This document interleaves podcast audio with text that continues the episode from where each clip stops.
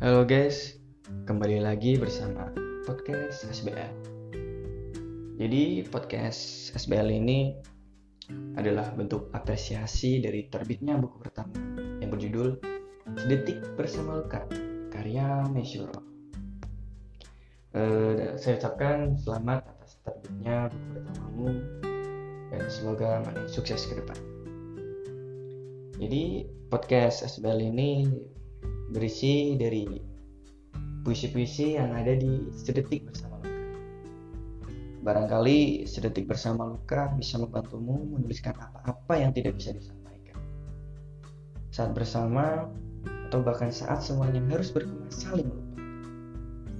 Jangan lama-lama hanya dalam luka. Itulah kenapa cukup sedetik saja. Karena banyak kisah bahagia saat kita masih bersama. Berharap bisa mewakili perasaan teman-teman. Jadi di podcast pertama ini uh, saya ingin membacakan puisi yang berjudul Tanpa Kamu.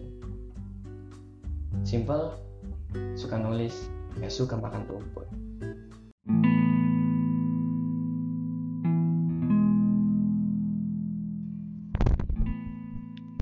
Tanpa kamu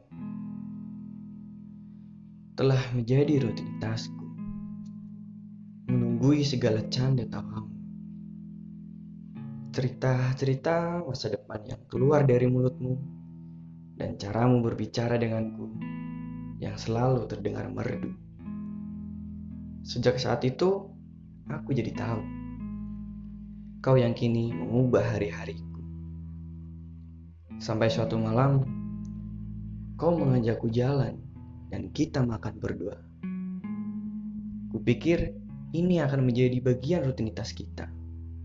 Ternyata kau justru pamit mengejar asa, mengemasi segala pengharapan yang pernah kita lukis bersama. Aku tak percaya dan sempat ingin ikut denganmu. Bagaimana mungkin?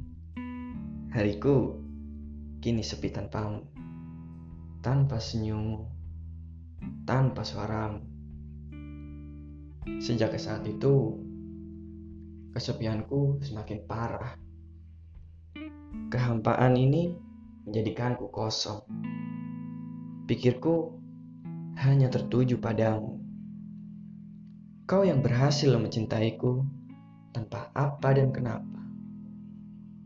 Terima kasih pernah bersama, walau akhirnya harus saling melupa.